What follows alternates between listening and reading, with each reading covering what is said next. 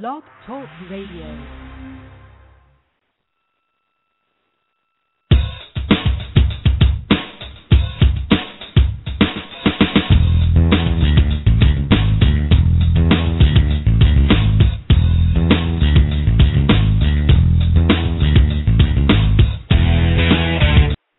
Good afternoon, Blog Talk listeners. Chuck Morse, the host of Chuck Morse Speaks, Monday through Friday, noon to 2 p.m., emanating out of Boston, Massachusetts. I've been at this game a while now. Uh, we've got a pretty good show today. I would say I've got I've got an excellent show. Why not say? Um, we've got uh, Joel Gilbert coming on. He's the author of the uh, Dreams from My Real Father.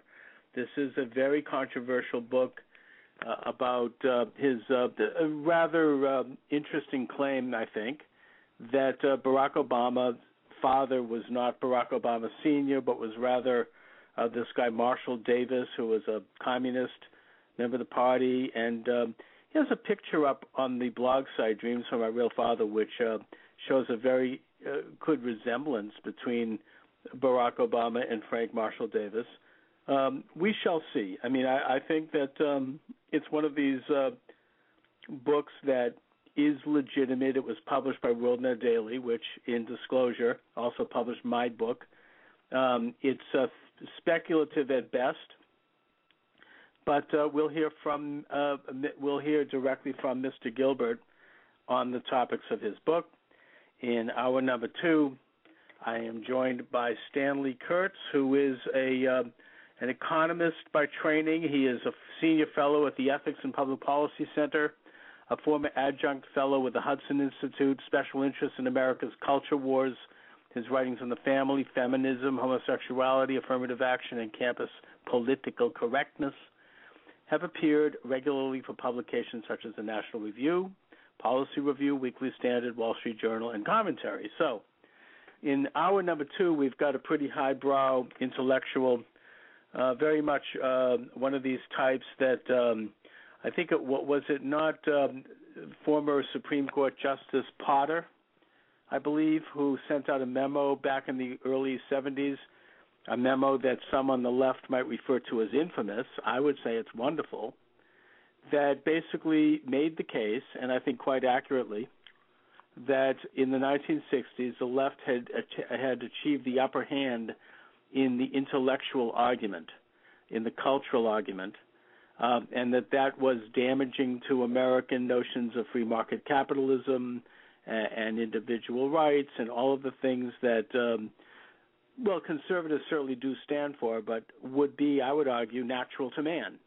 Uh, and um, Mr. Potter, who was at the time a businessman, he called. He sent this uh, letter to other to other businessmen around the country, corporate heads saying corporations are under siege as a result of this ideological shift. This could hurt us unless we respond in the field of ideas. And his recommendation was for these corporations to fund the establishment of conservative think tanks and also to help foster and nurture and develop conservative intellectuals on college campuses.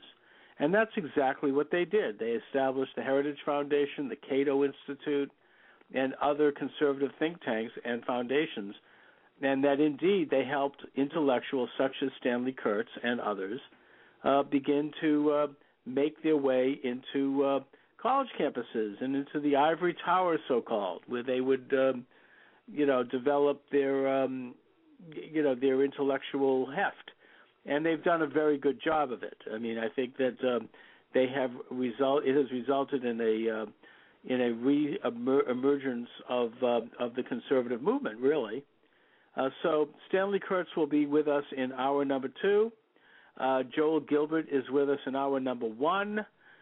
Uh, in the meantime, I would make a I would just suggest as a talking point, if you will, even though that's a kind of a trendy word, a thought that is entirely my own, my own talking point. isn't sent to me by anyone and that is do is the left and our left wing thinkers is their belief system is what they are about as it were their worldview their universe based upon lies, or are they just liars?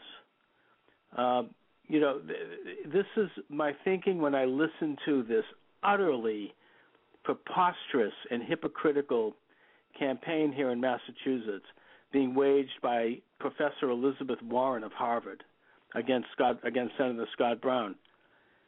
Her entire life, certainly her professional life, and probably her personal life to a certain degree, uh, given the fact that she she calls herself a family person, but nobody knows that she's divorced and recently remarried.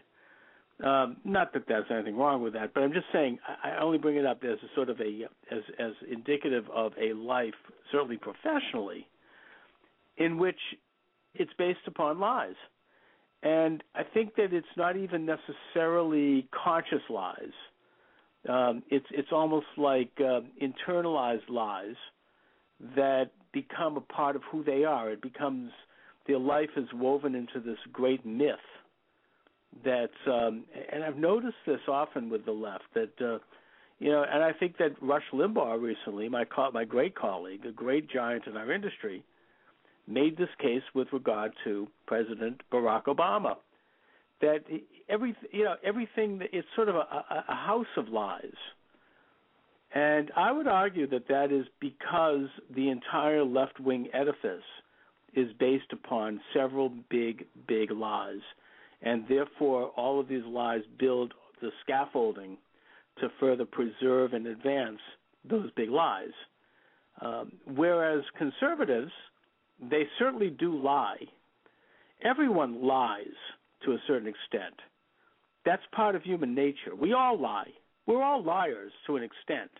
I mean, the truth is is uh, uh, the approximation of truth is not something that anyone totally approaches 100% all the time. But I would argue that when you're, you're talking about conservative lies, you're not talking about conservatism as a lie. You're talking about individual conservatives who may, from time to time, struggle with the truth or may choose to deliberately lie for reasons that are wrong, of course, always is wrong.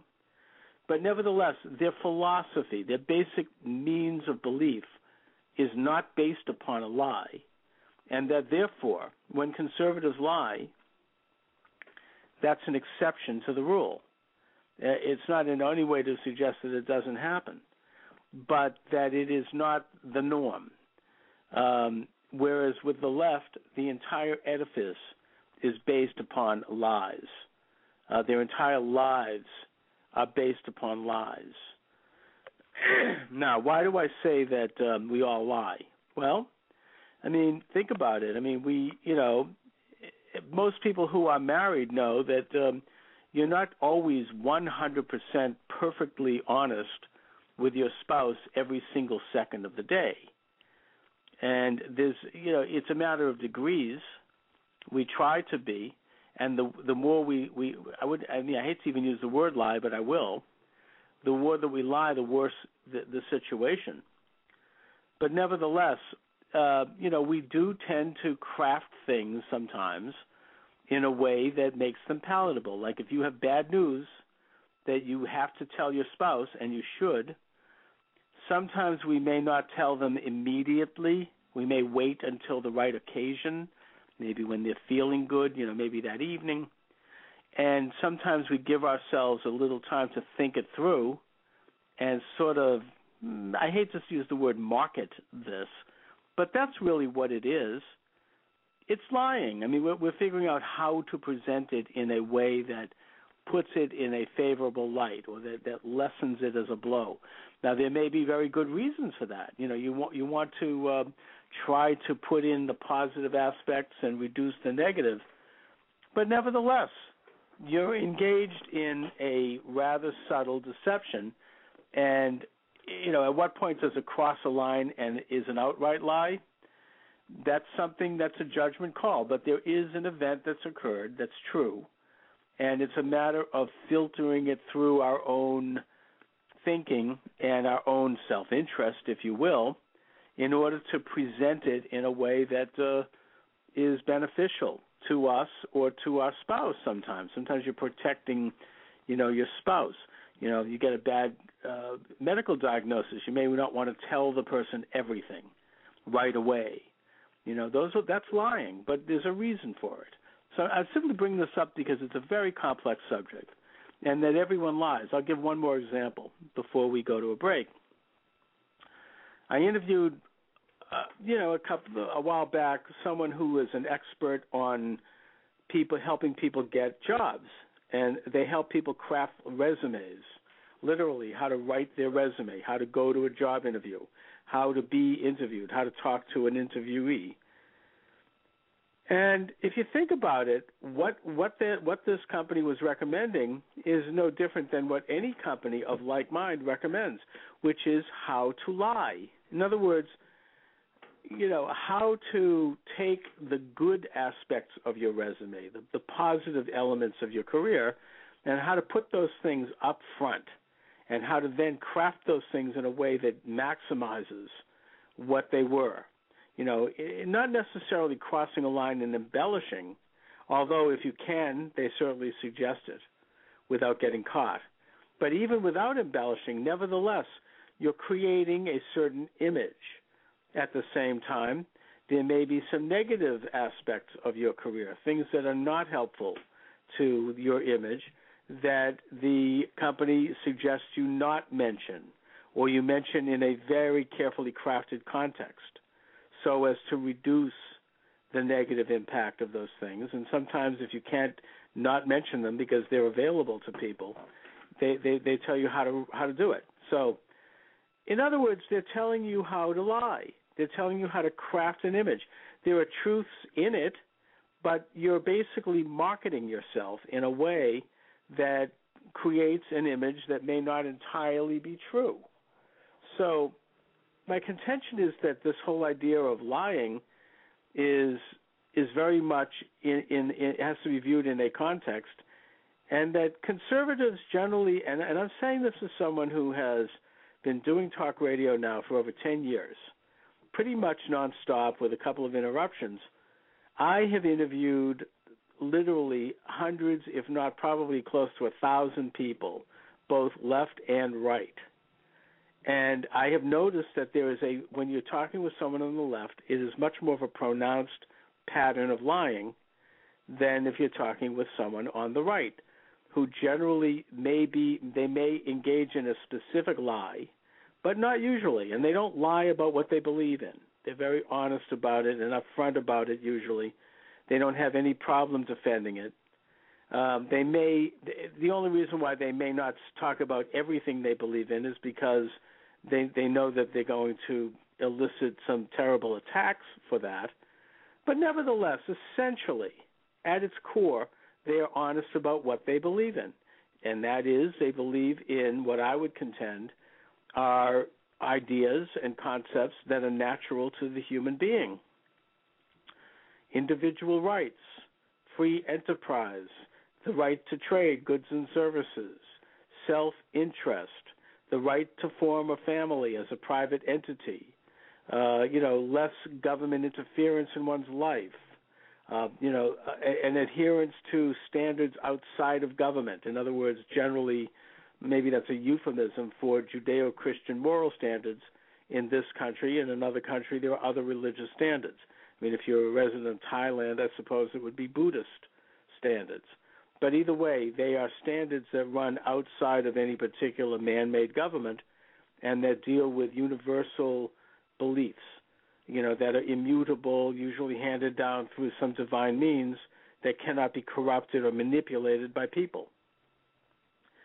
And as such, I, I would argue that these are ideas and institutions that are natural to people, and that therefore people who adhere to those ideas do not have to lie.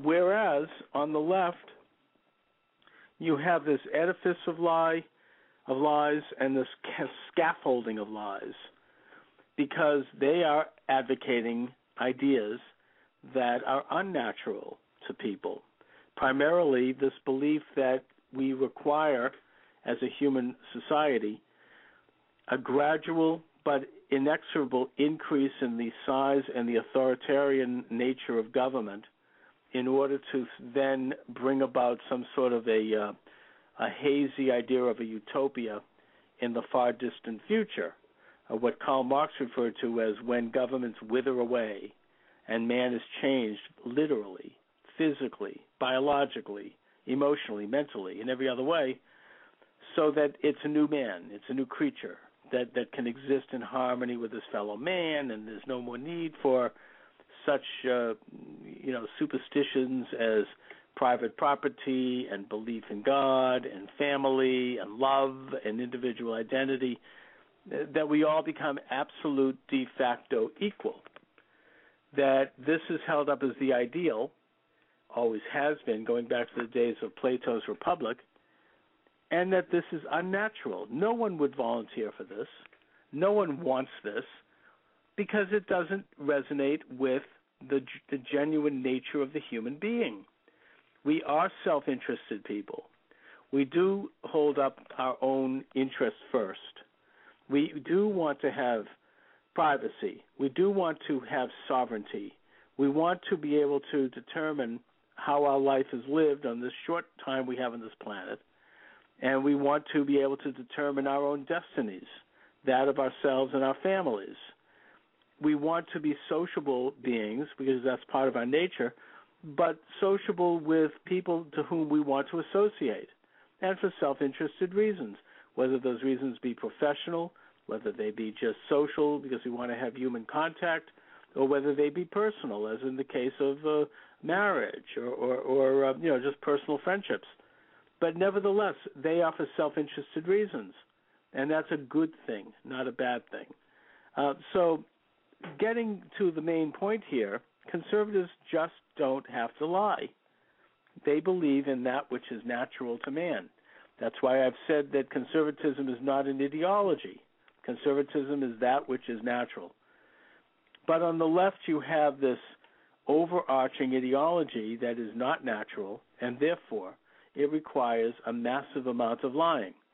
Now, I bring up Elizabeth Warren only because she is a, a an interesting case study in the the ability for the a left wing ideologue, and she certainly is that, to not only lie in terms of who she is in a professional life, but also lie probably to herself and expect to be supported in that because she expects that she's operating in a world and in a context where other people are engaging in these same lies, and therefore that she should be able to get away with it, which is why it is a shock when she actually has to answer to some of these lies by a political opponent, in this case, Scott Brown. That's what's interesting to me about this race, that he is exposing the lie and that she continues to insist on lying because that's all she can do I think that she genuinely has reached the point where she believes that she's telling the truth. But yet, it's pretty obvious when you take a look at her career that she has obviously lied about her career all her life. And you know, the sad thing about it, really, and this is, I mean, I, I don't, I shouldn't say sad. I'm not sad over this, but that the irony of this is that she is the things that she has done in her life are actually fine. She's take she's you know watched out for number one herself. That's why she was flipping properties in um, in you know Oklahoma City and, and taking advantage of, of buying up distressed properties using her expertise as a bankruptcy lawyer to buy up you know uh, foreclosed upon properties and then flipping them a short time later and making a big fat hefty profit. Um, you know, and engaging in various relationships with banks, which allowed her to do this at a uh, kind of at a subprime mortgage interest rates. You know, she had family members who were helping her with uh, with repairing these properties. She did it for herself, and she did it for her other family members. Why? Because she wanted to get rich. She wanted to make some money off of it. Why not? I don't begrudge it.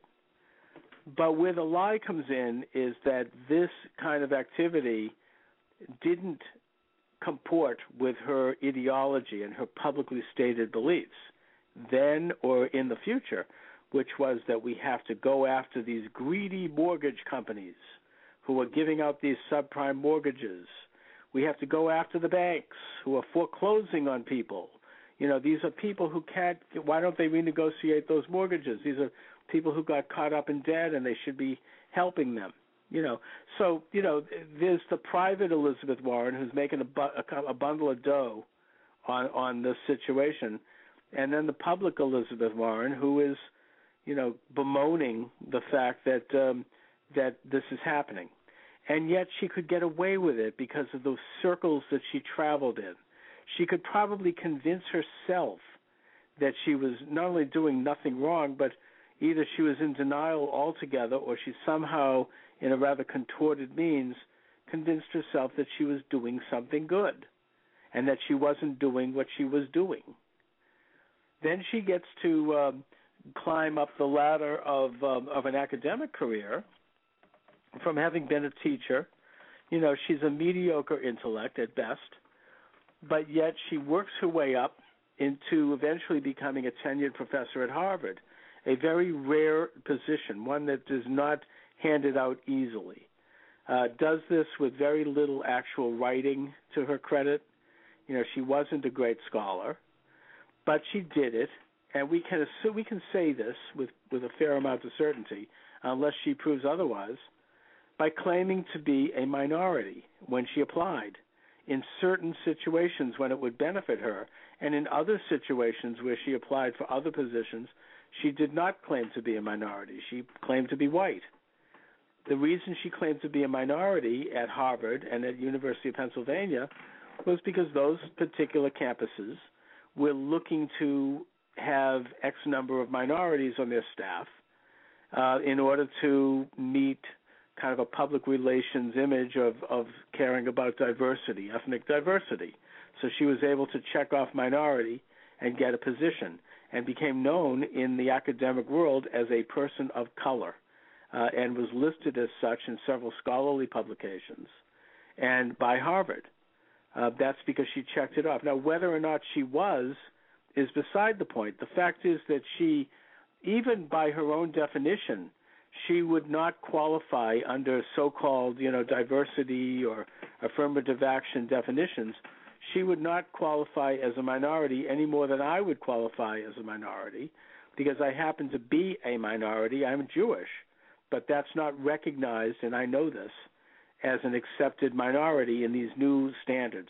Now, we could talk at length about the nature of these new standards, whether or not they're good or bad. I generally, I generally think that they are very bad, but the fact is that they are what they are. This is what colleges look at. This is what industry looks at when they hire people for positions.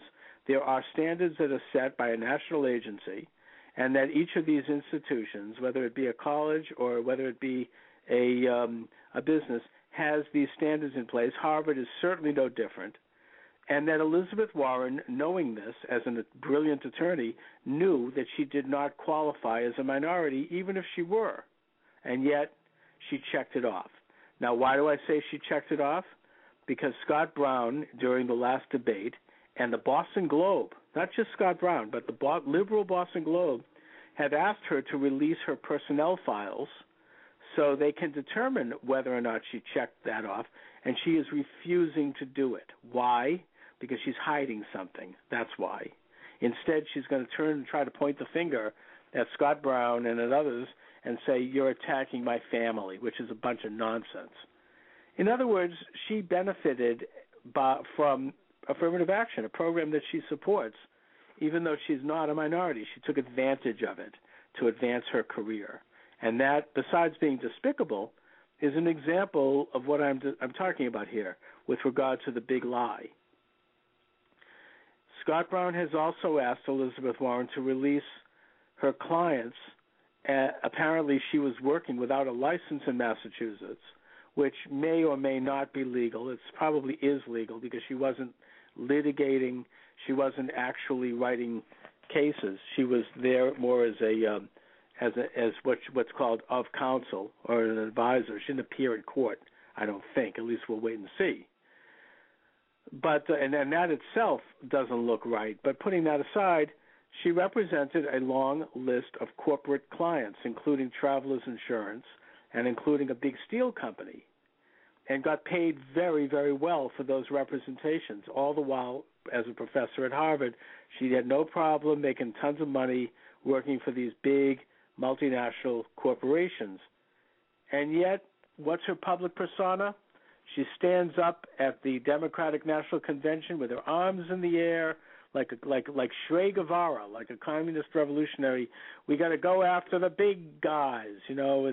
We got to you know stop the millionaires and the billionaires. She tells us, and uh, you know that the the game is fixed against you, the working person. You know, and, and here she is, believing this and she's got all these people gathering around and just going, "Oh, I see their lawn signs all over Massachusetts, usually in very wealthy homes, by the way, saying, "Oh, yes, yes, we have to go after the big guys." You know, she um and we've got I've gotten into what she did at Travelers Insurance, how she screwed over people with asbestos cancer and by setting up this separate fund that was never funded. You know, this brilliant lawyer and how she then now apparently it came out a few days ago she worked for a coal company. You know evil coal strip mining tops of mountains polluting the environment. There's nobody nobody the left doesn't hate anyone as much as they hate coal. And yet she actually worked for this coal company in opposition to the federal government and to our congress particularly ted kennedy apparently who put in legislation to protect coal workers from you know protect their pensions. She represented the coal company going up against that to try to help the coal company screw the workers. And yet again she stands there astride with this this big left wing pictures of her close up, you know, with the the hero worship, this great figure, you know, this uh this glorious figure. And and the, this is I think that this is she is indicative of, frankly, what most people on the left are. Once in a while, you get someone who is honestly on the left, like a Noam Chomsky. But I'm talking about, you know, the establishment left, who is presenting this image to the public, and yet they obviously have not lived by it themselves at all. I mean, this is, you know, she has been a corporate, you know, big corporation hack defending big corporations uh, against the assault uh, by by little people, by working people, for many years. And not only does she refuse to release her records at her employment at Harvard, her personnel file at Harvard and elsewhere during a campaign, and that is a legitimate request by a campaign to ask for those records. But apparently now she will not also release a list of her corporate clients and yet she had them all those years. We know about two of them at least. But uh, I don't know. Is she going to get away with this? Is Massachusetts so brain dead or so delusional, frankly, that they're going to allow this to happen? I don't know. I don't know. Apparently, they're running neck and neck. Um, we shall see. Anyway, to take a brief break. I'm expecting Joel Gilbert. We'll see whether he shows. Um, you're welcome to join the conversation, of course, here at Chuck Morse Speaks.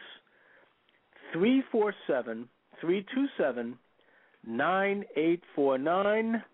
That number again, 347 327 9849. We're talking about uh, Elizabeth Warren and her fraudulent persona and what how that's a reflection generally of the left. Uh, we could talk about whatever is on your mind, listener. There's a good headline in the uh, Drudge Report right now. Obama has my vote. He gave me a free phone. This is a woman in um, Cleveland, Ohio.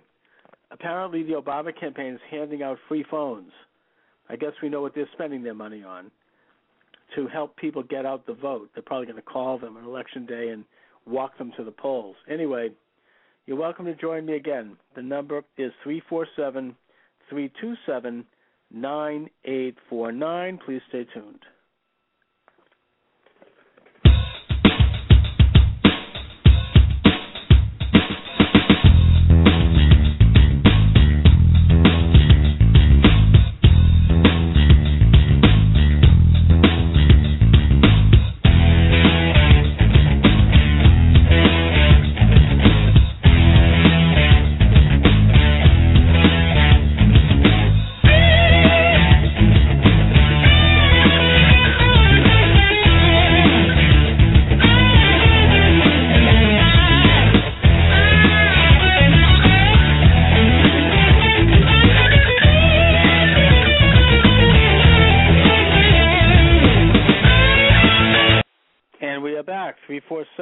327 9849. What is on your mind this afternoon? 347 327 9849. And uh, I'm awaiting um, Joel Gilbert. This is really the last chance for him on my show because uh, I think one other time he couldn't show up. Um, his complaint, his contention in his book "Dreams from My Real Father" is that Barack Obama's life is more than just the conventional lies that we get from the left. That Barack Obama actually is is a much deeper liar than that. I'm not endorsing this book. I don't have any idea, uh, but I do think that it is published by a legitimate publishing house. It's a movie, actually. It's a, it's a, a DVD um, and that uh, it's something that we at least ought to get a hearing on. I want to hear what his evidence is. Um, he says here, Dreams from My Father, a story of Reds and deception. At age 18, Barack Obama admittedly arrived at Occidental College, a committed revolutionary Marxist. What was the source of Obama's foundation of Marxism? Throughout his 2008 presidential campaign and term in office, questions have been raised regarding Barack Obama's family background, economic philosophy, and fundamental political ideology. Dreams from My Real Father is the alternative Barack Obama autobiography, offering a divergent theory of what may have shaped our 44th president's life and politics. In Dreams from My Father, My Real Father, Barack Obama is portrayed by a voiceover actor who chronicles Barack Obama's life journey to socialism from birth through his election to the presidency. The film begins by presenting the case that Barack Obama's real father was Frank Marshall Davis, a Communist Party USA propagandist who likely shaped Obama's worldview during his formative years. Barack Obama sold himself to America as the multicultural ideal, a man who stood above politics. Was the goat herding Kenyan father only a fairy tale to obscure a Marxist agenda, irreconcilable with America's values? This fascinating narrative is based in part on two years of research, interviews, newly unearthed footage and photos, and the writings of Davis and Obama himself. Dreams from My Real Father weaves together the proven facts with reasoned logic in an attempt to fill in the objective the obvious gaps in Obama's history. Is this the story Barack Obama should have told, revealing his true agenda for fundamentally transforming America? Director Joel Gilbert concludes To understand Obama's plans for America, the question is who is the real father? uh, the uh, you have to check out the uh, the book's website. Uh, it's it's Obama as realfather.com. and it has pictures of Barack Obama next to this guy Frank Marshall Davis that uh, they, it does show a certain familial resemblance.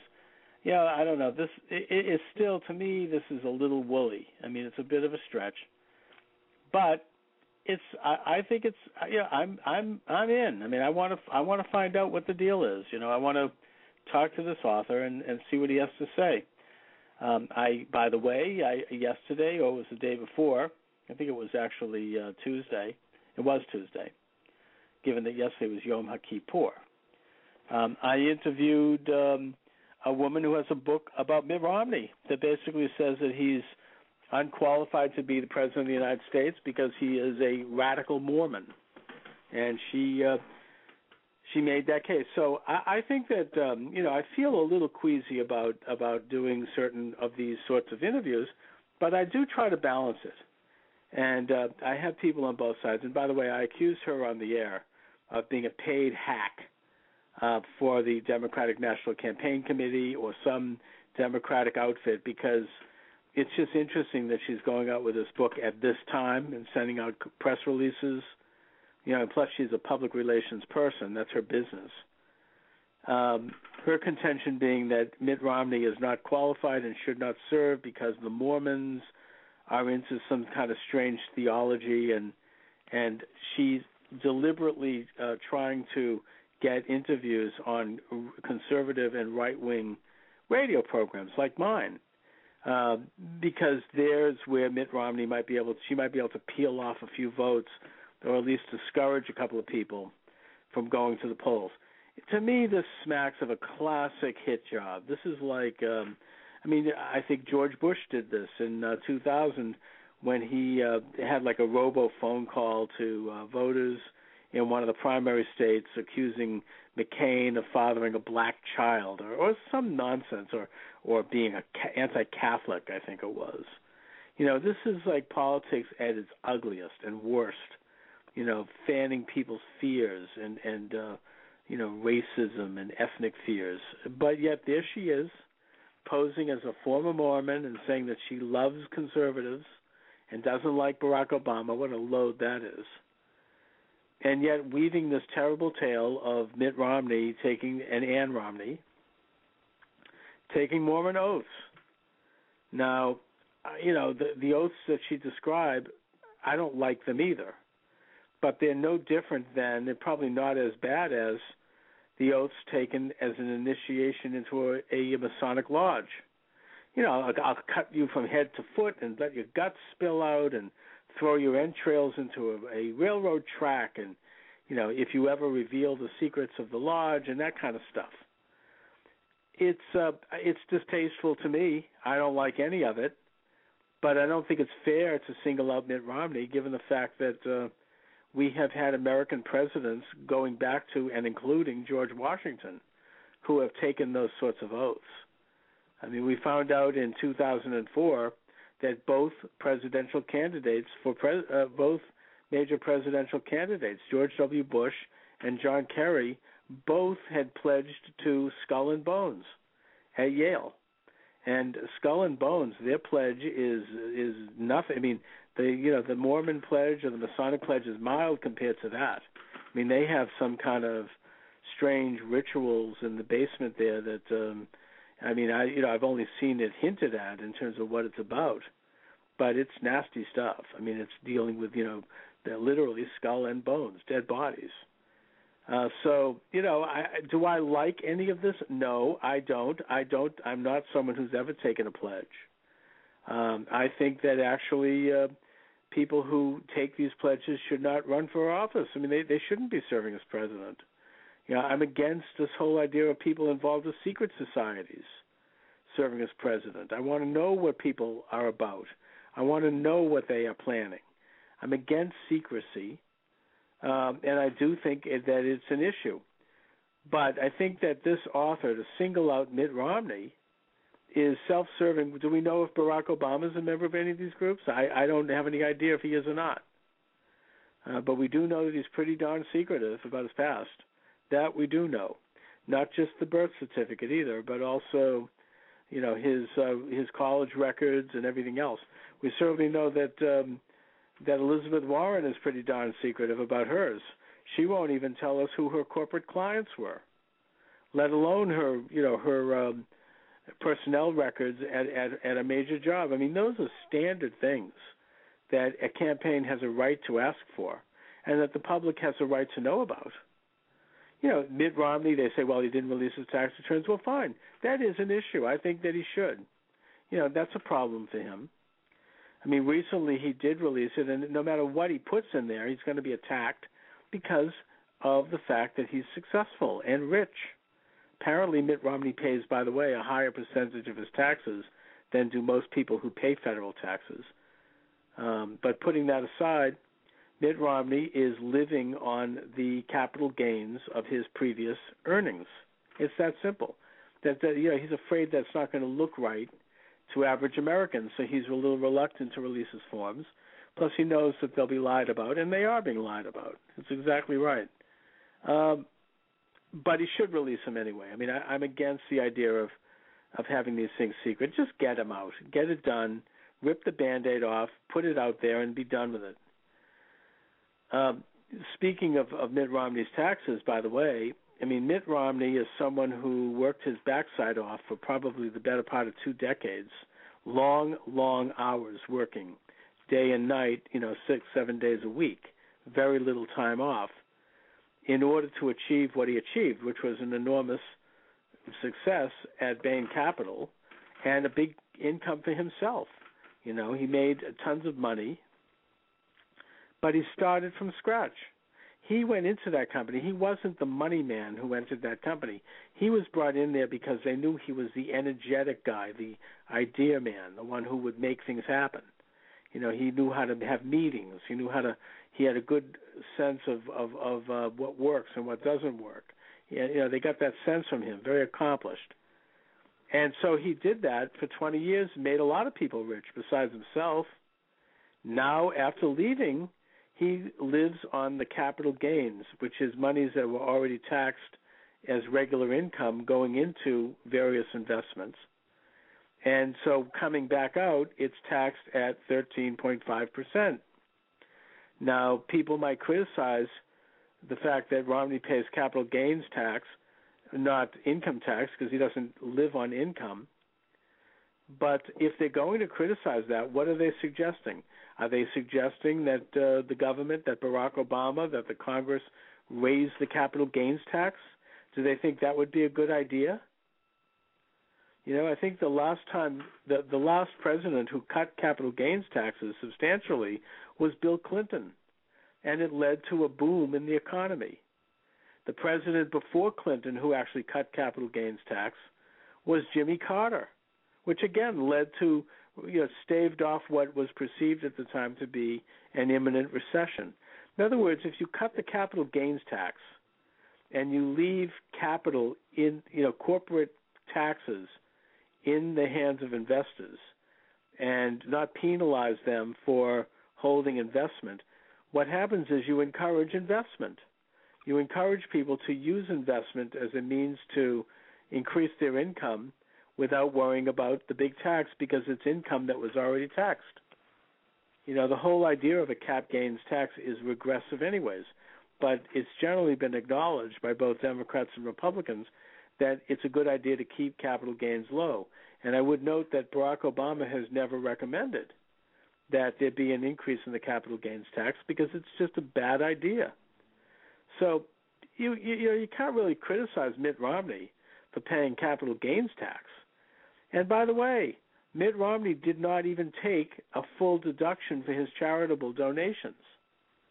Speaking of which, my guest on the other day who criticized Romney's charitable donations to the uh, Mormon charities, she's going around the country with a press release saying that this money really isn't going to charity, it's going to private businesses that are owned by the Mormon Church.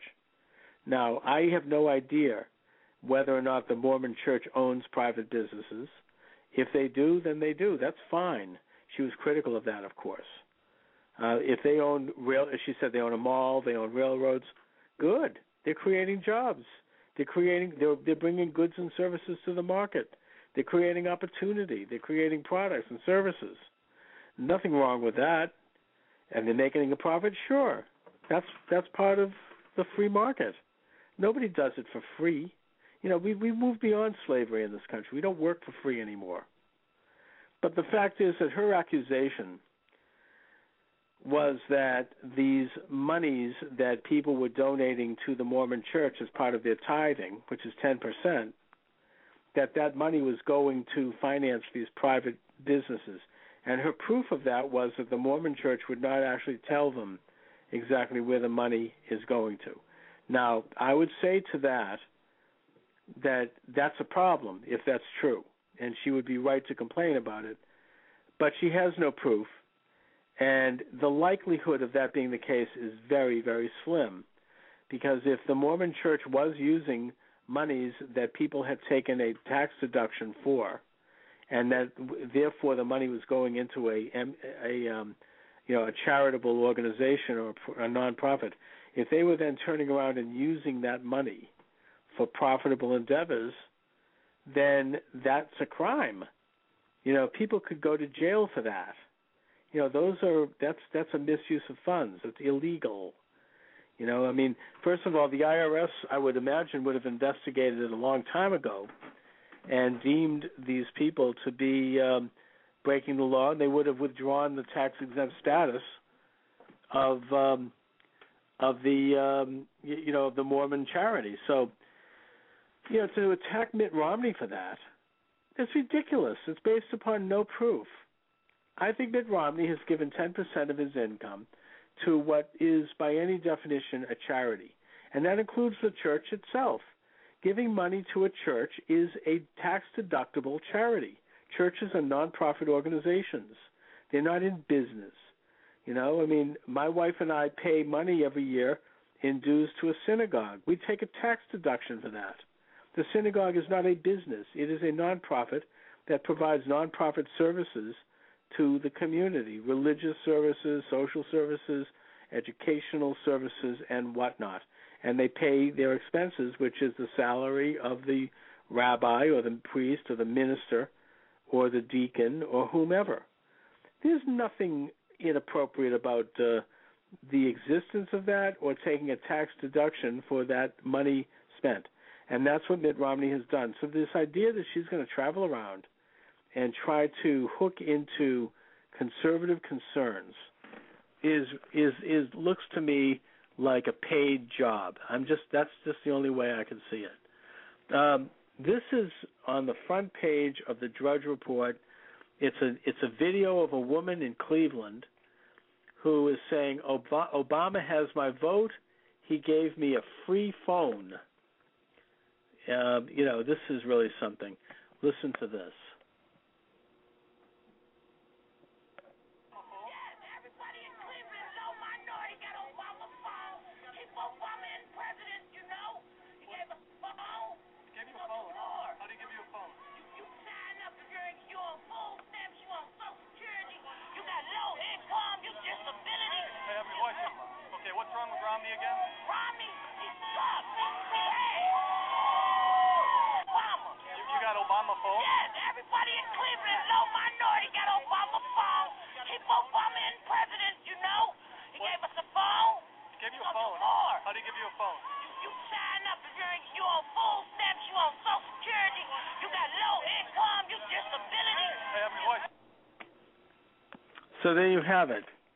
The Obama campaign is giving out phones in Cleveland, Ohio, according to this woman.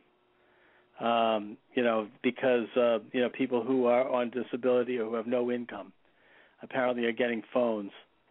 I wonder what else they're giving away. You know, I mean, you you wonder why they, the you know, but Ohio is really the battleground state, that's for sure. And um uh I don't know, you know, it's um is this going to win it for Obama? I mean, look, I, I will tell you, I think that um, Obama, the Obama campaign, already voting is coming in. I mean, people have already even started voting this week, believe it or not. And the voter fraud is going to be unprecedented. There's no other way Obama can win this thing but to steal it. Stuffing ballots is going to be at an all time high.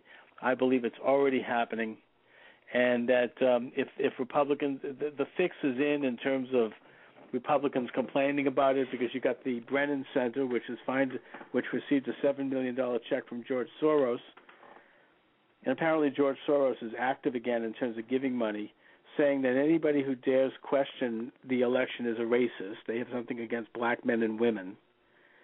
And um, meanwhile, you've got people voting. You, you, we had one one Democrat running for Congress in um, in Maryland was discovered having she was voting both in two states. She was voting in Maryland and at her summer house in, in Florida. She had to step down. But how much is that happening? I mean, look, people, you know, they say, well, we've only discovered a handful of cases. Well, sure, that's what's been discovered. But when you're, you know, when you when you're handing out scads of ballots, and when the laws are set up in such a way, starting in the Clinton years, where you're not allowed to ask for people to identify themselves. And now we find out that Obama is handing out the campaign is handing out free phones. What else are they giving away? You know, I mean, to get to for people's votes. Hey, you know what the heck? Um, yeah, I, I think that that is probably the biggest danger that that Mitt Romney is facing right now, and that is an attempt to steal the election. And I think that they, pro- and given the the political orientation of Barack Obama and his people who are backing him, and Elizabeth Warren, who is the poster child of this, in my opinion, who should be put out there up front. They will do anything to hold on to power. And they believe that what they're doing is right because they believe that they are smarter than the rest of us. They have this great goose stepping mission that they need to advance as they move forward into the sunlit future, and that anything goes. It doesn't matter. It's all good. It's all moral because what they're about is moral. They're trying to stop this evil Mitt Romney and the Republicans, and therefore, any you know they will not just look the other way in terms of how they do it, but very vigorously and proudly and, and eagerly seek to find ways to make sure that this happens. I think that a lot of these uh, polls coming out are exactly indicative of that. Uh, Dick Warren is being criti- uh, Dick Warren, uh, Dick Dick Morris, Dickie Morris, is being criticized for for pointing this out, but he's absolutely right. Uh, the polls are skewed. They are interviewing primarily Democrats. They are interviewing in general in general models based upon previous turnout, particularly in 08 when there was an unprecedented turnout, and not this year, which there pro- which there may be, may not be, probably not. And they're skewing it to look like Obama's going ahead as a way to help Obama raise money from big, fat, liberal, left wing conservative donors, people like Elizabeth Warren, who might have made their money the old fashioned way through corporations, you know. Um, and so, you know, it also creates psychologically this sense, oh, well, the game is over, and they talk about Mitt Romney in the most derogatory terms possible. You know, that he's it basically the, the, the general rant against Mitt Romney is the same rant that has been lodged against any and all conservatives today and historically, and that is that they're not sane, that they're they're they're uh, you know they're not dealing in reality, that only the left is sane, which of course is a complete inversion right there, and um, it it creates a a a, a situation where you know the vote could be suppressed slightly. People may get discouraged. They may become you know depressed a little bit. I know i have they may feel like you know this is you know forget about it it's over they start to you know resign themselves to uh, obama four more years of obama you know and the the utter mediocrity of that because it's inevitable. I mean, there's this whole sense like it's going to happen anyways. It's inevitable. So just sit back and, and take it and get used to it. And uh, it's very psychological. Now, th- this is something that it may be happening, it may not be. I think on the ground it's not happening because I think that on the ground people are not going to vote for Barack Obama. They may say they are, but they're not, and there's still a lot more time to go. Uh, the debates are coming up next week. I believe they are next Wednesday night. Um, I think Mitt Romney is going to do fine. Mitt Romney is, unlike Barack Obama, Mitt Romney is a normal person, basically. I've met him many times. He's like just a regular fellow. He doesn't uh, put on any kind of patina. Of course, that's a problem because he can't lie um, and get away with it. Um, it was recently pointed out to me, by the way, that um, unfortunately Paul Ryan lied during his acceptance speech about something trivial, which was his uh, running speed at a marathon. he claimed to have run less than three hours when there are no records of that. Um, the records show that he did not run that fast and that's too bad. I wish he hadn't done that.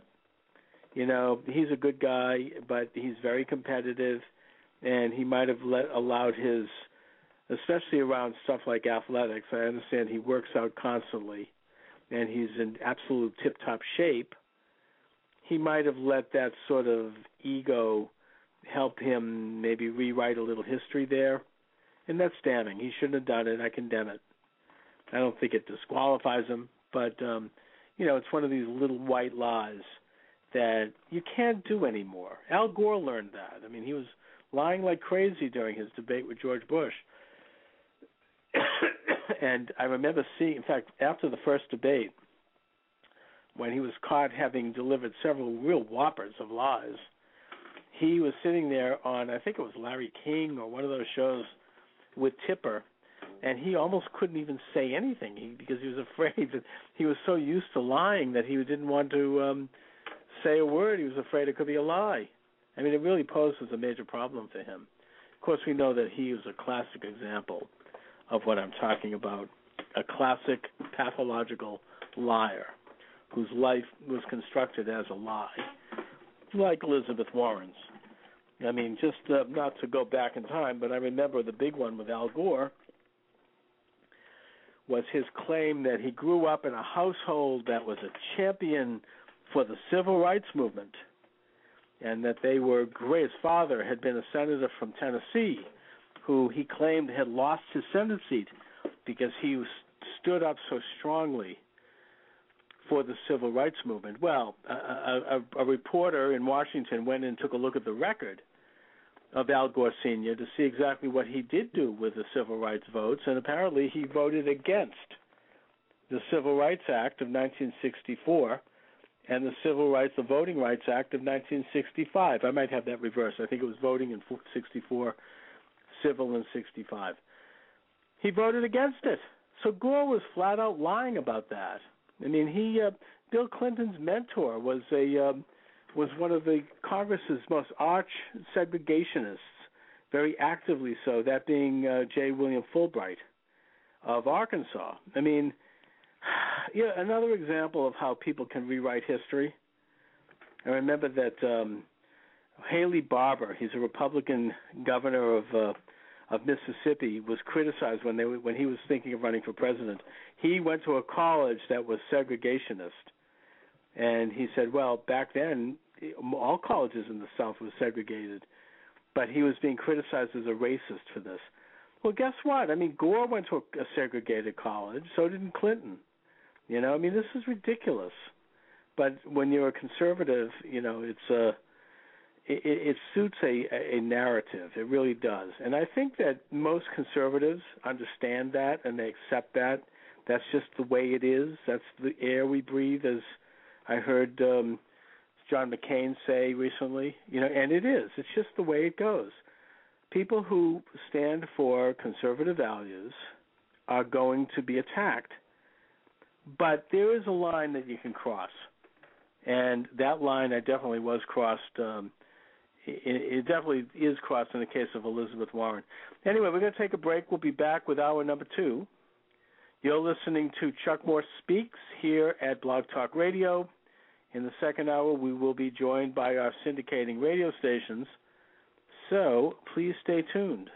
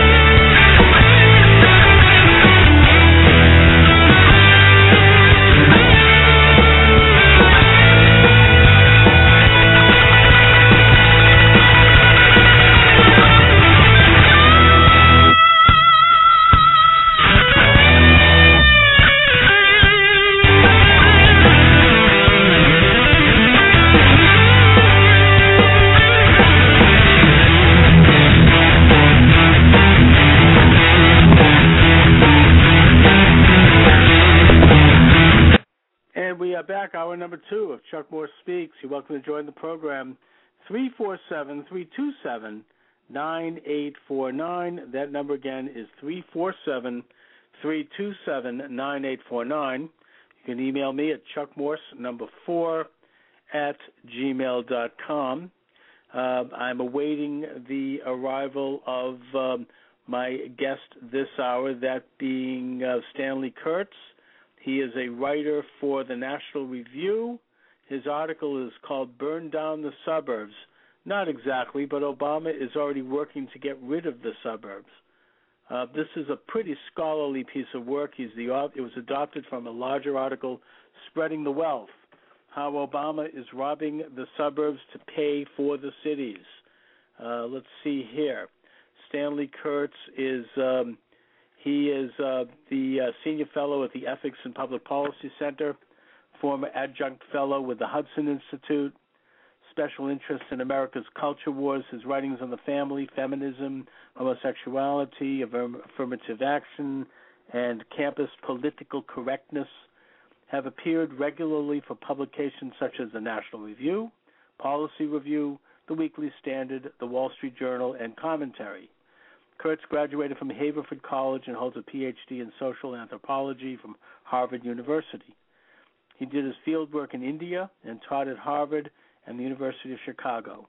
He has published extensively on family life, child rearing, religion, and psychology in various parts of the world. During the 2008 election cycle, Kurtz published several editorials that discussed relationships between Barack Obama and some Chicago church leaders, such as Jeremiah Wright and former Weather Underground member Bill Ayers. According to Kurtz, the educational program on which Obama and Ayers collaborated was ultimately unsuccessful. His 2010 book, Radical in Chief, claims that Barack Obama is a socialist. In 2012, Kurtz reported the discovery of meeting minutes of the Chicago chapter of the New Party from the 1990s, describing involvement by Obama, then a candidate for the Illinois State Senate. According to Kurtz, the minutes record that Obama asked for the new party's endorsement and joined the group, claims later denied by the Obama campaign and its Fight the Smears website, in addition to signing the new party candidate contract. I wonder what that is. Maybe um, Mr. Kurtz can elucidate a little on that and perhaps bring us up to date. Okay, we're going to take a brief break. We'll be back with our guest. Please stay tuned.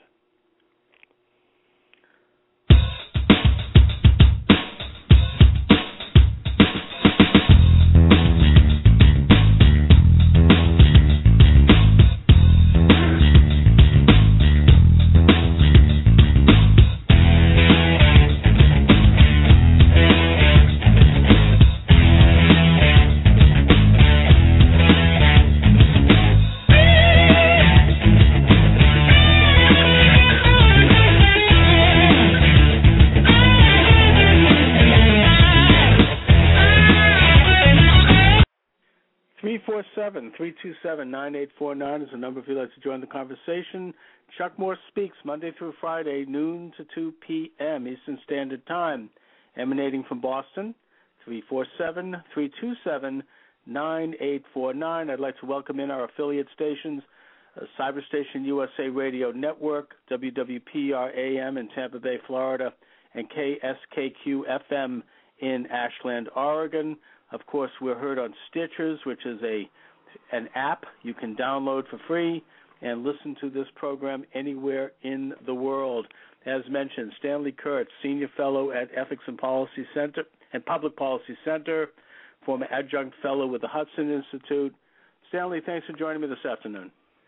Chuck, thanks so much for having me. Uh, your article is interesting and provocative here at the um, the National Review with regard to the Obama administration policy going way back pertaining to uh, the view of the suburbs and of the urban centers. Could you elaborate? Well, sure, Chuck. I've just uh, published a book called Spreading the Wealth uh, How Obama is Robbing the Suburbs to Pay for the Cities. And as you can tell from the subtitle, it's all about uh, the idea of redistributing uh, the wealth of America's suburbs to the cities. And it turns out that for nearly two decades, Barack Obama has been a huge supporter of a movement whose purpose is to have city governments swallow up and control suburban governments.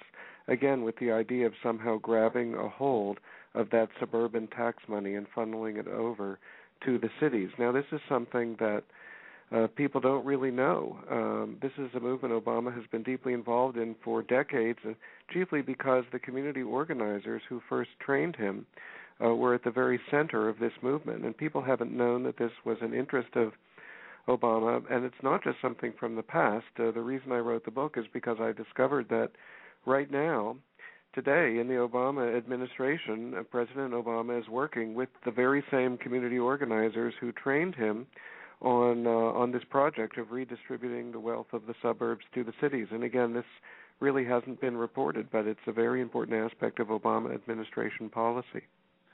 Uh, Stanley, I think that there probably was a similar movement maybe at the latter part of the 19th century when you had cities like New York consolidate with the five boroughs. You had Boston basically take over Dorchester, and West Roxbury, and other regions, and you had an urban expansion. Um, I don't know if what you're describing is the same as that, but um, and I don't think it was to the benefit of those those suburban towns either. But uh, how is this actually, or has this yet actually manifested itself? I mean, are there, for example, major cities that are annexing suburbs outright, or is it much more of a sort of a more of an administrative and subtle development? And if so, how is it done? Well, those are great questions, Chuck, and you're right. It's more administrative and subtle, but you're also correct to bring up the 19th century precedent. What really kicked off this newer version of the movement was a book published in 1992 by someone named David Rusk, who was a former mayor of Albuquerque, New Mexico. Rusk's book was called Cities Without Suburbs. And what he really advocated there was an extension of the 19th century plan. He really advocated the annexation of suburbs by cities so as to redistribute that tax money. The problem for Rusk was that most states since the 19th century have outlawed forcible annexation. You can no longer do that without the consent of the governed, uh, which of course is a very good thing. And so what's happened is that this movement that Rusk found that the regional equity movement has devised a whole series of ways of getting around the formal bans on annexation. How do they do that? Well, there's really a, a three part plan. First, you try to pressure suburbanites to move back to the city or prevent city members from moving out to the suburbs. How do you get suburbanites to move back to the city? Well, you make it expensive and difficult to drive. Uh, you have fees and taxes and levies on uh, driving and parking. You even, as in the case of Portland, you draw an actual development boundary around the metropolitan area, which makes it possible impossible for suburbs to expand. And so, part one again is having the suburbanites move to the city, where you want their tax money to flow into the coffers of the city government. Part two is to get the urban poor to move out to the suburbs. And you do that uh, by trying to force suburbs to build low income housing and to change certain rules and regulations, for example, that currently allow landlords to um, turn down a prospective tenant if they have a public housing voucher. This is already being done by the administration in Westchester County, New York State, and they promised to expand it substantially to suburbs across the country in a second term. But people really aren't paying attention. So, part one, again, is to force the suburbanites back to the city. Part two, you force the urban poor out to the suburbs. Part three of the plan is to redistribute the wealth of the remaining suburbanites to the cities. And the precedent for that is in Minneapolis, St. Paul, where they have a practice called regional tax base sharing. And in that case, the state legislature in Minnesota forced all of the municipalities in the Minneapolis St. Paul region to kick in a big chunk of their tax receipts to a common regional pot. Then that gets redistributed uh, according to a formula that largely sees the suburban tax money flowing to the cities and some of the less well off inner ring suburbs. So if you force the suburbanites into the city and force some of the urban poor out to the suburbs and you redistribute the money of the remaining suburbanites, even without annexation, in a sense, you've abolished the suburbs. I think that what there are several manifestations of what you're talking about that could be pointed to. The first is a policy by this administration that I think has been articulated by the Secretary of Transportation to uh, actually increase or maintain a high cost of gas. Absolutely, and in fact, um, I, I, speak about Ray LaHood's uh, statement in the book that the goal of the administration is to coerce people out of their cars. He actually said that under uh, questioning from the press, and uh, and I go into some of this. I mean, there are a number of departments. It used to be that the cabinet, you know, was more important than the cabinet is now. Now that the czars in the White House have taken things over, and of course, the, the less influential cabinet uh, posts that we don't pay attention to, like Secretary of Transportation and Secretary of Housing, uh, Housing and Urban Development. Uh, it turns out that Obama is working some really ambitious, transformative, and very redistributive policies through these less well known cabinet departments that the public and the press simply haven't focused on. In a way, it could be just as radical as transformation of the country in a redistributive direction as anything in Obamacare. And as I explain in the book, it's uh, it's coming in the second term, and the foundation stones have already been laid. And I can go into more detail if you like. By all means, our guest is Stanley Kurtz, Senior Fellow at the Ethics and Public Policy Center. Uh, Stanley, besides the the deliberate uh, fixing of, of gas prices at a high level, um, you know, it looks to me like um, the the idea of um, helping the urban poor move to the suburbs is something that is subsidized by the government, subsidized housing, and that's something that's definitely happening in my neck of the woods here in Boston, um, in several uh, communities in the suburbs that ironically are not the wealthier communities. They're communities like Quincy mm-hmm. and Dedham, where where you don't have as much uh, political clout, and and the people need to realize that this is all federal subsidized housing it's a part of the uh, budget. Um, the issue of infrastructure development, which is supposedly to take the place of the automobile, the further the further development of subways. On the surface, we we think that's a good idea, but what it really comes down to is um, paying public unions and private unions exorbitant wages to uh, to do this work, which could be probably done at about a tenth the cost, and that's also a transfer of wealth to special interest constituencies that the administration relies on and that the Democratic Party has built itself on o- over the past many decades.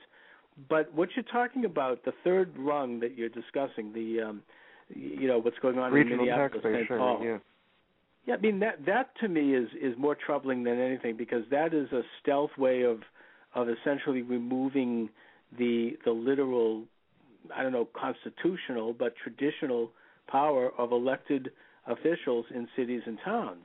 I mean, it's transferring those powers to a regional authority that I don't know if they if they answer to the state or they answer to the federal government, but um, but either way, it's a transfer of governing authority from elected officials in a local community, whether it be a mayor or a town uh, council or or a, a school committee or whatnot, to these unelected regional authorities that are probably funded by and controlled by the federal government.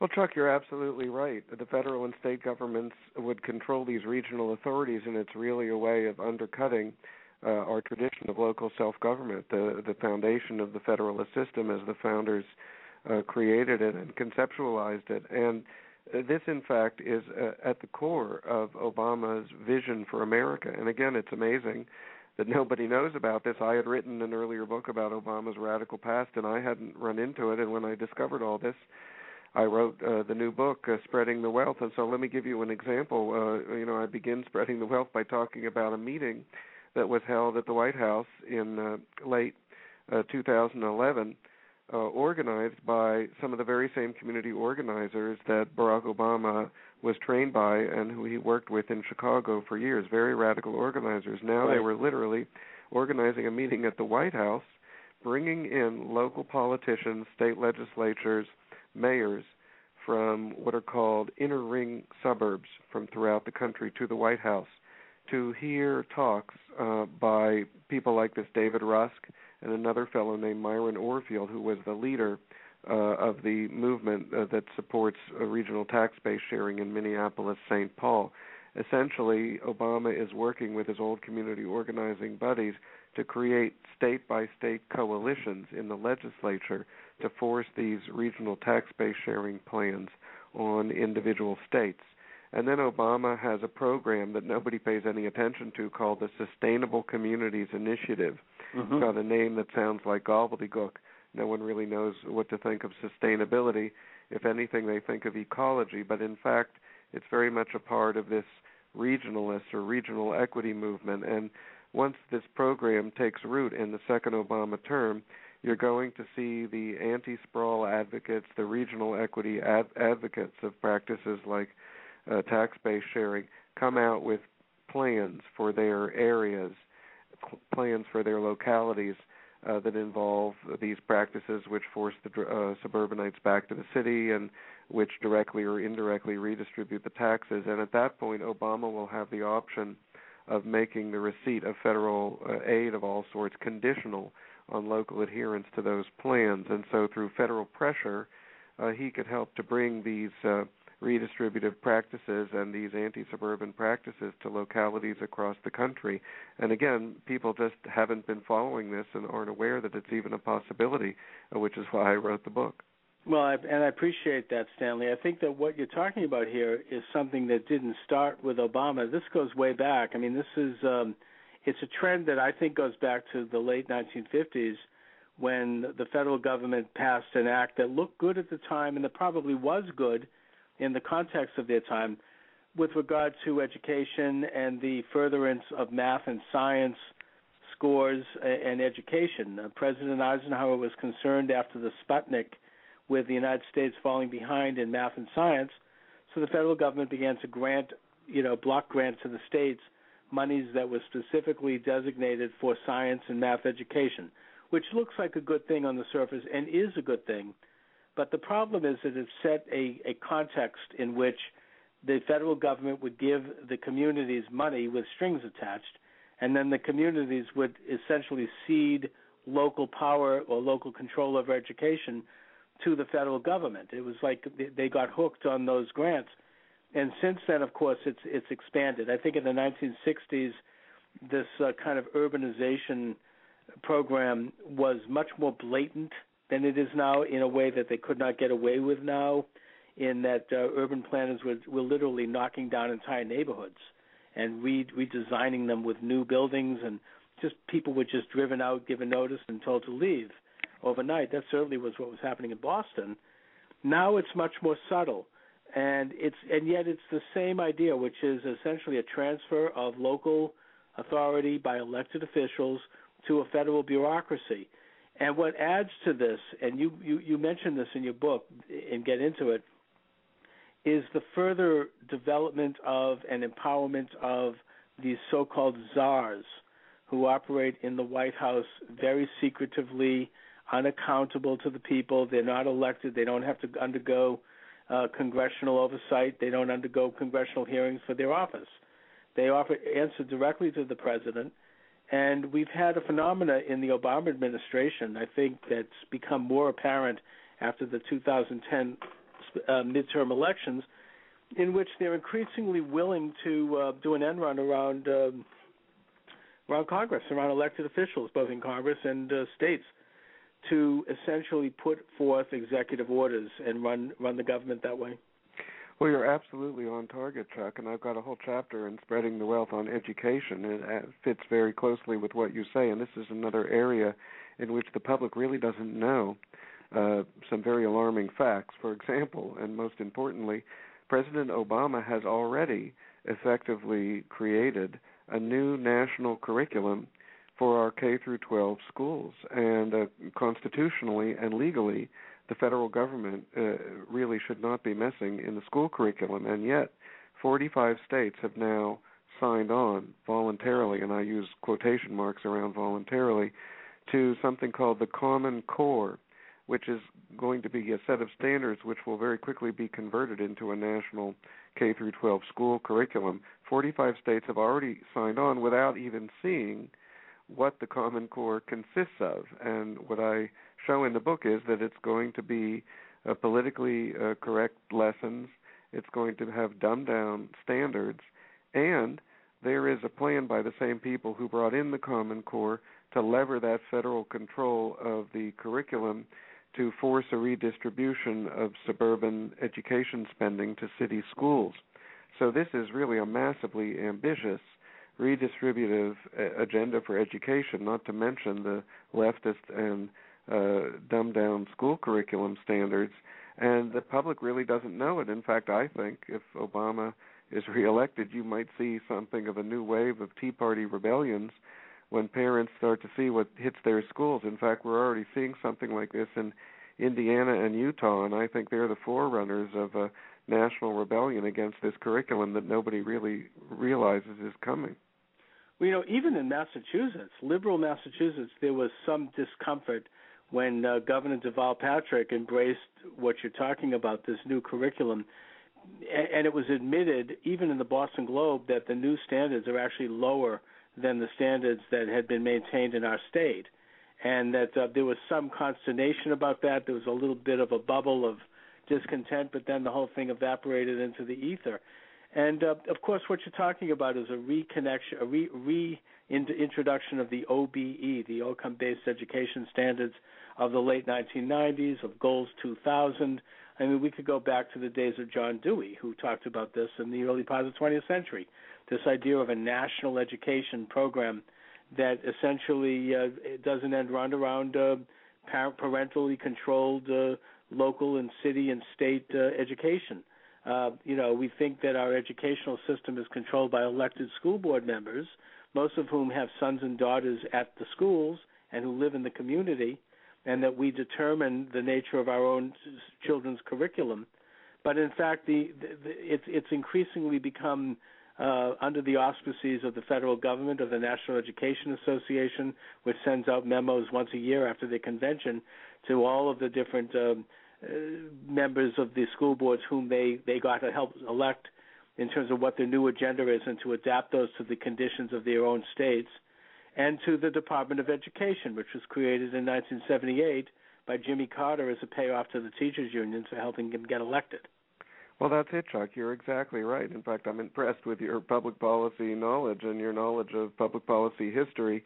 You're exactly right. And in Massachusetts had really the best state created standards in the country, and they've now been undermined by uh, Governor Patrick. Uh, I think it's a terrible shame. But you know, notice that all of these things we've been discussing, the uh, regional tax base uh, sharing, the sustainable communities initiative, um, the new national curriculum, they're all under the radar.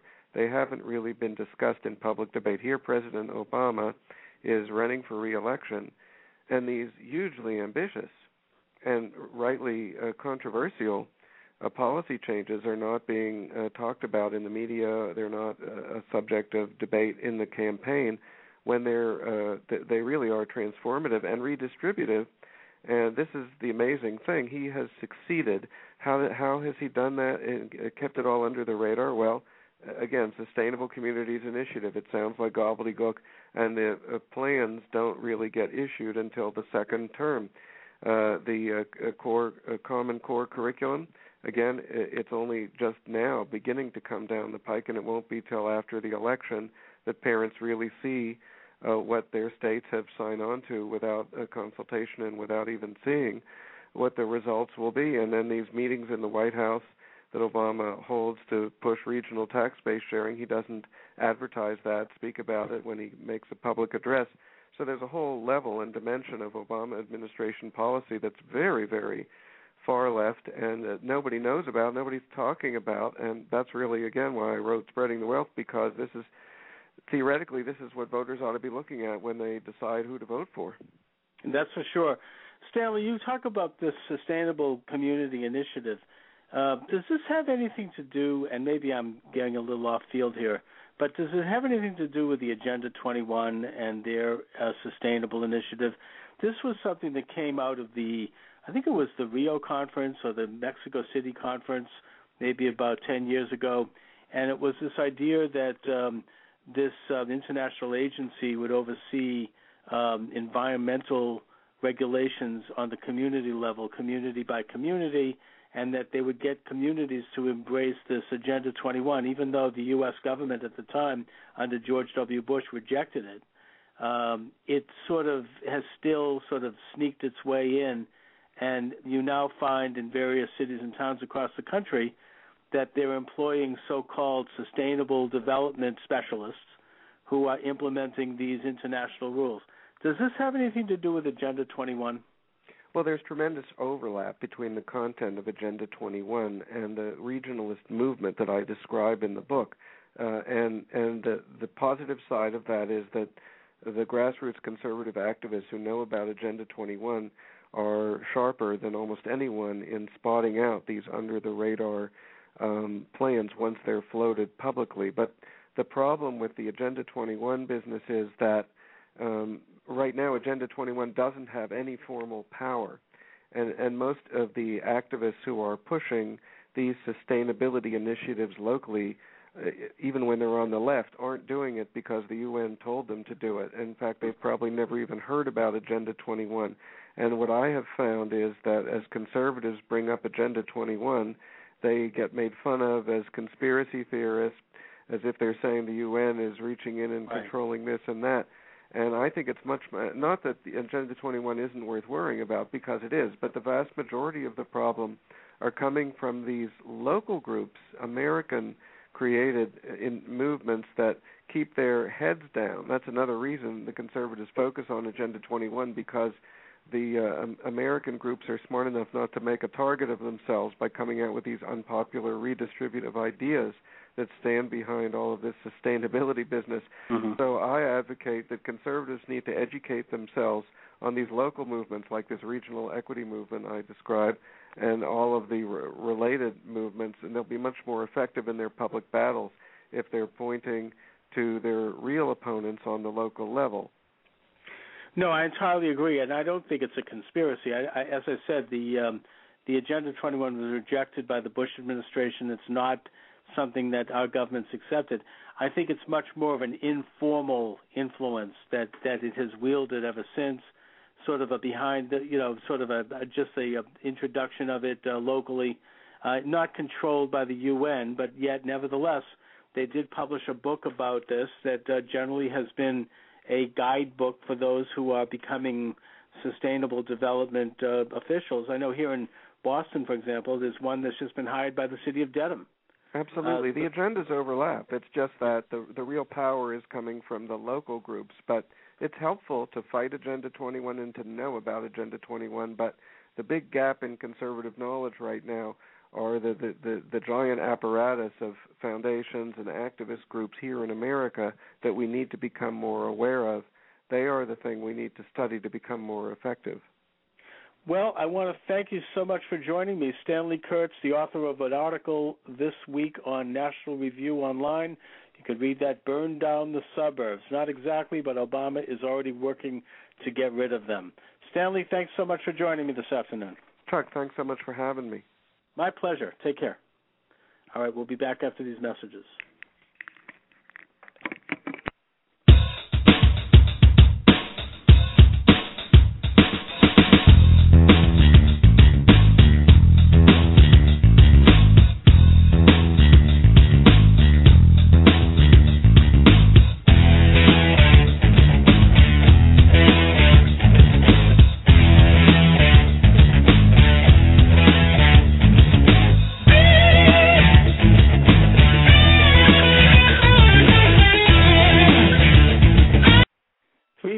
Seven three two seven nine eight four nine. If you'd like to join the conversation, three four seven three two seven nine eight four nine. Right here at Chuck Morse Speaks Monday through Friday, noon to two p.m. at Cyberstation USA Radio Network, Blog Talk Radio, and our affiliate stations. Uh, check out my blog site, which is uh, Chuck Morse Speaks or a Whig Manifesto. Either one will take you to the blog. Uh, we just had uh, Stanley Kurtz on. He's a senior fellow at the Ethics and Public Policy Center and a former adjunct fellow with the Hudson Institute. Stanley has uh, a new book out, um, Candidate Contract. Um, he uh, he really does present some startling uh, and troublesome information with regard to um, what a second term Obama second term is going to look like. And um, I just hope that this information is working its way out there. I mean, I'm certainly doing what I can do here at this uh, radio show. I mean, to the best of my ability, to alert the public to play my role as sort of a um, as a as a bit of a um, uh, you know riding the horse and um, and and sounding the alarm like Paul Revere. You know, I mean, the British are coming. You know, uh, the the government is coming, and he talked about, I think, quite articulately, this uh, sustainable commission um, that um, is part of Barack Obama's agenda. Um, I don't think, again, this is new to Barack Obama. It's been out there for a long time, going back to the early 1960s when you had the development of the national governance councils and national legislative councils, where there was somewhat of a move toward regionalism, uh, which is to say, a move away from local government. And this is a state phenomenon, not so much federal.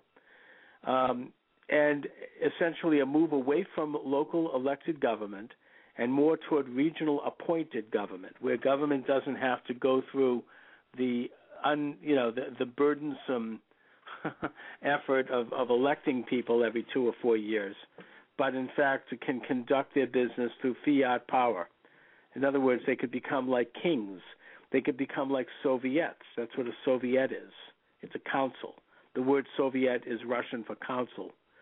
Uh, and uh, that these councils of economic policy, these councils of sustainability, these councils of whatever, educational excellence, they can uh, start to create policies in all areas of our lives, whether it be how we educate our children, um, educate areas of law enforcement, environment, welfare policy, you name it. And uh, and that this is not again Barack Obama's fault. Uh, he's certainly a, a huge believer in it. It goes back, as I said, to really the the 1960s. I think it really got off the ground in the mid 1960s with Lyndon Johnson's development of these big bureaucracies, the war on poverty, so called, and whatnot. And um, it's a transfer again of power from elected officials to appointed bureaucracies. In some cases, international bureaucracies, which are made up of people who are not American citizens, who have no um, right under our Constitution to legislate anything, but yet um, there's an attempt by people like Barack Obama, who really doesn't believe in the Constitution, to uh, do an end run around the Constitution by implementing these fiat powers. And that's what this Sustainable Commission is all about. Check out Stanley Kurtz's work. Um, he argues that Barack Obama is a socialist. Um, he's uh, discovered that he was part of the so-called New Party in Chicago, and uh, a lot of these these things are going to become manifest in a way that I think people won't be able to believe. If Barack Obama is reelected, and if he has four years in office, essentially as a lame duck, he won't have to run again. He won't have to be accountable to anybody. He is going to have unbelievable powers. And Barack Obama has already made it clear that he's not immune to or shy about exercising those powers. Um, you know, uh, Stanley brought up the issue of uh, of the, the the switch over in our educational modalities to this national uh, education program, this uh, so-called well regional equity, but um, these national standards that are both dumbed down in terms of the ability of our young people to actually learn how to think cognitively, how to learn topics of, of value, to this sort of behaviorism that was uh, originally advocated by John Dewey and other so called frontier thinkers or uh, so called progressive educators. And, um, you know, this all paid for by our taxpayers, our, our tax-paying monies, all paid for by the um, life and the experience of our young sons and daughters who attend these schools and who are being used as guinea pigs, and all uh, essentially for the purpose of, um, you know, turning children into um, into human resources, is what what they call it. And uh, you know, it's kind of by conventional definition, it always has been somewhat of a conspiracy, and I say that word very loosely. I don't mean people sitting around in a in a smoke-filled room, but you know, a, a sort of an informal conspiracy between the left and the right, as those terms are conventionally defined. The left being people like John Dewey and Barack Obama, and the educators around him, the uh, frontier thinkers who want to create a new type of person, a socialist basically, which uh, in which things like personal ambition and um, self-interest and other uh, human tendencies that they don't like are taken out and replaced by the uh, moral control of the state. Um, they implement programs like sex education, which is why the, what, why, what that program is all about, um, and other programs as a way to sort of dumb down people's mm, sovereignty, people's ability to operate as a as a as a solid, moral, functioning citizen, and uh, and make them more inclined toward a, a collectivist approach by getting them involved in in satisfying immediate pleasures, as opposed to taking a look at their life in the long term and controlling their own life and destiny. Um, I think it's a deliberate agenda, and I think on the right, of course, by conventional definitions, you have big, big, big, big multinational corporations who want to create docile and pliant employees who will be not uh, won't give them any trouble. Now, I, I would argue that in reality, these self same corporations are not on the right; they're on the left. that uh, on the right you have smaller companies that are much more interested in promoting themselves and and in their citizens and in their employees and, and they're not interested in manipulate you know in, in getting a manipulated workforce. But nevertheless this is in the broad sense what I think is going on. And Barack Obama has a background in this. I mean he worked with Bill Ayers um, on a foundation in uh, in Chicago that was trying to transform education. Uh, we could take a look at their agenda, but it's very much a part of it. And that this agenda that uh, Stanley Kurtz talks about, this uh, deliberate defanging and depowering of the suburbs, is something that's very real. He makes the case very well. It's something that is under the under the guise, under the radar screen. It's not reported on much. Um, and when it is discussed, uh, people are, you know, attacked and and uh, de- and denounced, as to use an old Stalinist term, for bringing it up. But people feel it. You know, they don't know what they're feeling, but they know that something is wrong. And those of us out here who have the courage to speak up must do so. Now, is Mitt Romney going to be any better as administrator? The short answer is yes, he will be better. Not much better, but better. Mitt Romney is not going to be as likely to to uh, implement these programs, but he's probably not going to be completely opposed to them either. Uh, Romney is definitely a um, an establishment uh, player. You know, there's no question about that. Uh, sort of a Republican that is not unlike Richard Nixon, if, if you will. Not that there's anything wrong with Nixon, but he's he's an establishment player.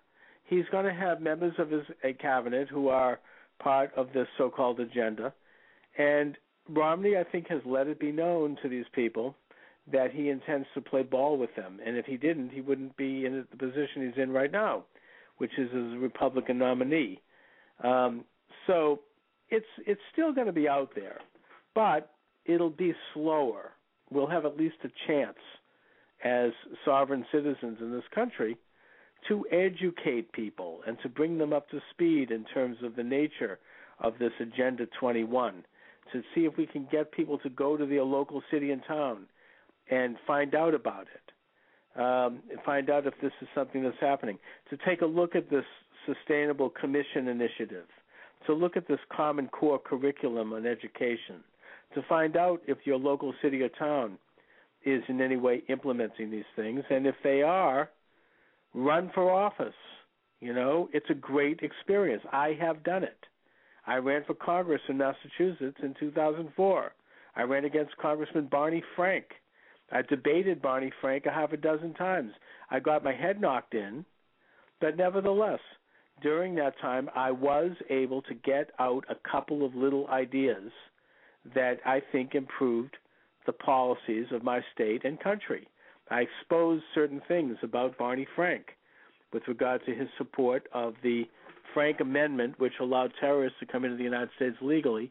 I'm not going to get into that issue right now, but uh, I will tell you that right after my election, Frank was dismissed from the Homeland Security Committee because I sent this information to Republicans in Congress, and they brought it up, and it became discussed, and it became a bit of a buzz in Washington. So, you know, you know, it, it's a great exercise, and you can do it on the local level. You might even win.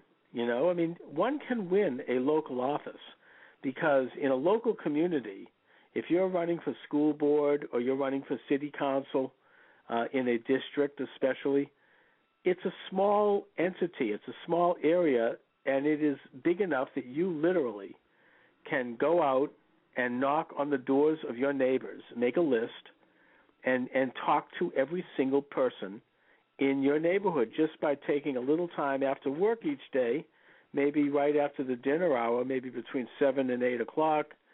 Um, and if you do this every night and you go around each street by street, you can cover a small district in a suburban community, and you can talk to every single one of your neighbors about just a couple of talking points, a couple of issues that you're concerned about. And by doing this, you can win. You know, there's a very good book written about how to do this. I don't have the name of the book in front of me, but it was written by none other than former Massachusetts uh, Congressman and, and National Speaker of the House, uh, Thomas P. Tip O'Neill who was famous for saying all politics is local, and he was right. Tip O'Neill, when he first ran for Congress up in Somerville, Cambridge district, he went out and knocked on every single door in his community. And by the way, he was a big fat guy. I mean, he was not in great health. But he did this and he won because he made eye to eye contact with everyone in the community. He heard people's concerns. He took notes. Um, he uh, you know learned what what what people were thinking about, but he also put forth just a couple of points that he wanted to get across, and he educated people. So, uh, you know, we still have this system in this country, a system of of holding elective office, and elective office is still a very influential place to be. And I urge people to do this, whether you're a teenager who uh, maybe has some time on your hands. You could do it as a high school student uh, you know, I mean, you could you could you know do it over the summer and after school. Knock on doors as long as you're 18 years old and registered to vote. You can run for office. You know, first year of college. Uh, I think that this guy down in um, I think it's in Texas just won a won the Republican nominee for Congress. He was just out of college as a young guy. You could do this as a housewife. You know, you have a little time on your hands uh, you know, late in the day after you get the kids all packed off to school, maybe in the morning, you can spend a few hours a day in the morning or maybe in the early evening after you've served your family dinner, you can go out and knock on the doors and, and present yourself as a candidate for school board or for local city council or regional council. And you could get elected. And even if you don't get elected, you will be on you could get on the ballot with very little effort you know, it's very it's very little bit money on a local level. These are not big expensive campaigns, and you can get your issues heard. This is how you build and educate the public, um, and you develop a, an agenda. You develop a couple of ideas that you want to alert people on things that you care about, whether they be local, state, or national issues. I'm talking about this because of my interview just now with Stanley Kurtz, and he brought up issues that really are not our local issues, regional issues, issues that really affect us, affect our lives, affect our ability to determine our own futures, affect our pocketbooks, affect our ability to to have elected representatives uh, serve us as opposed to appointed people. That's what the American way is all about. And it just reminds me of, of urging people to uh, to heed this message and to understand that these powers are being transferred to the federal government and that Obama is a major proponent of that. And that the best way to combat it is to run for office on the local level and win. And even, again, even if you don't win, at least you're heard, and that's the important thing. Anyway, you're welcome to join me in the final segment of the program. 347 327 9849 is the number. 347 327 9849. And we'll take a brief break. We'll be right back.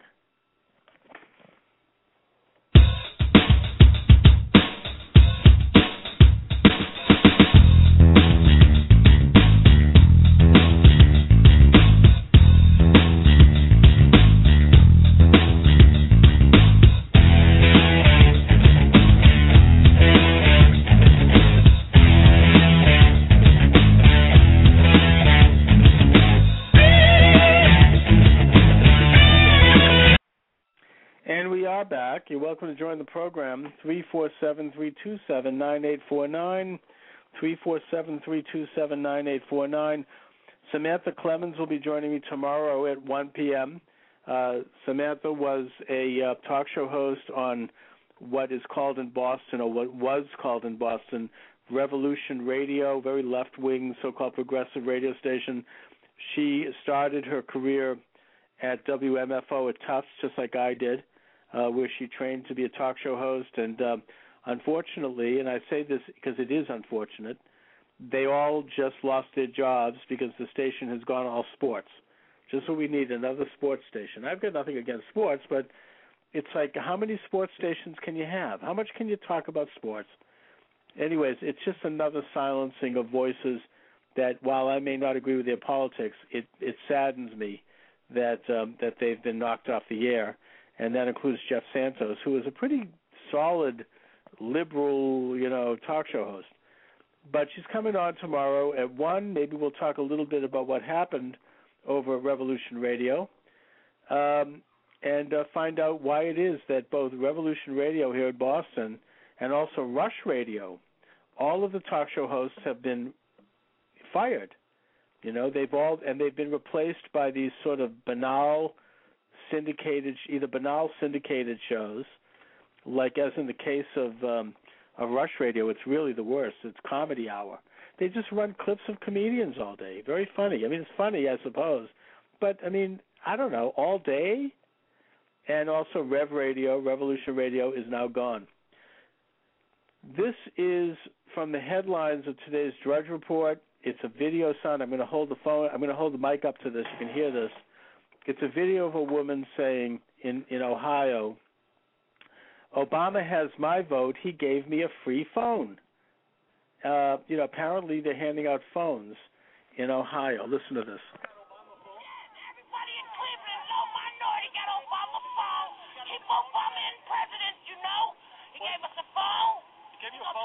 How do you give you a phone? Sign up if you're, you on full stamps, you on Social Security, you got low income, you disability. Hey, have your voice. Okay, what's wrong with Romney again? Romney, he sucks. Hey, Obama. You, you got Obama phone? Yes, everybody in Cleveland, low minority, got Obama phone. Keep Obama in president, you know. He What? gave us a phone. He gave you a phone. How do you give you a phone? You, sign up if you on full stamps, you on Social Security, you got low income, you disability. By the way, I mean, I, I hate to. I mean, just a quick thought on that. If if people can sign up to get this free phone, why can't they sign up to vote? Just a thought. Just a thought. Uh, you know. Anyway, apparently this was a rally in which people were holding signs for Obama, and it looked pretty rowdy, making really nasty remarks about um, about Mitt Romney as well.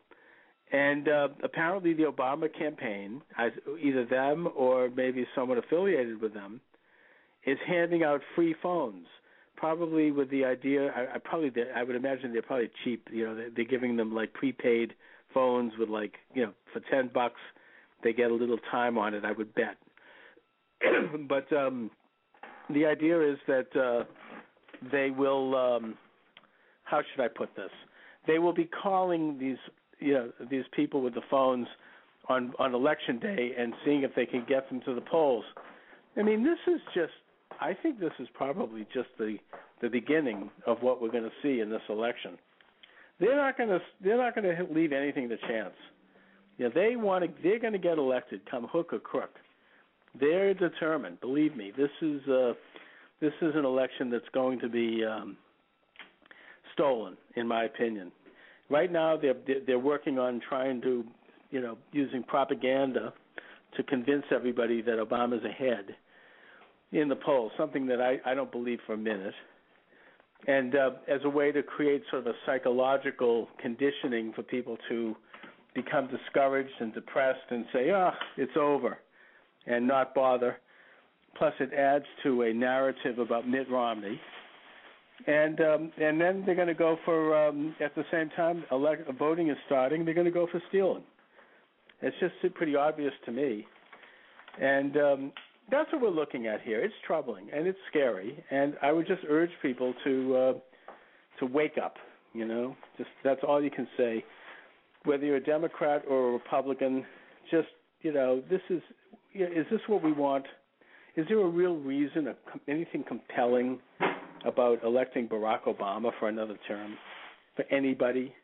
Does anybody benefit from that, other than maybe uh, people who are you know on the public dole or people who are government employees? And even then, why not be honest? Why not do something for the good of your country? You know, I mean, we all vote in our own self-interest, and I think certainly, obviously, taxpayers, small business people, uh, you know, they have an interest in in voting, you know, uh, Obama out.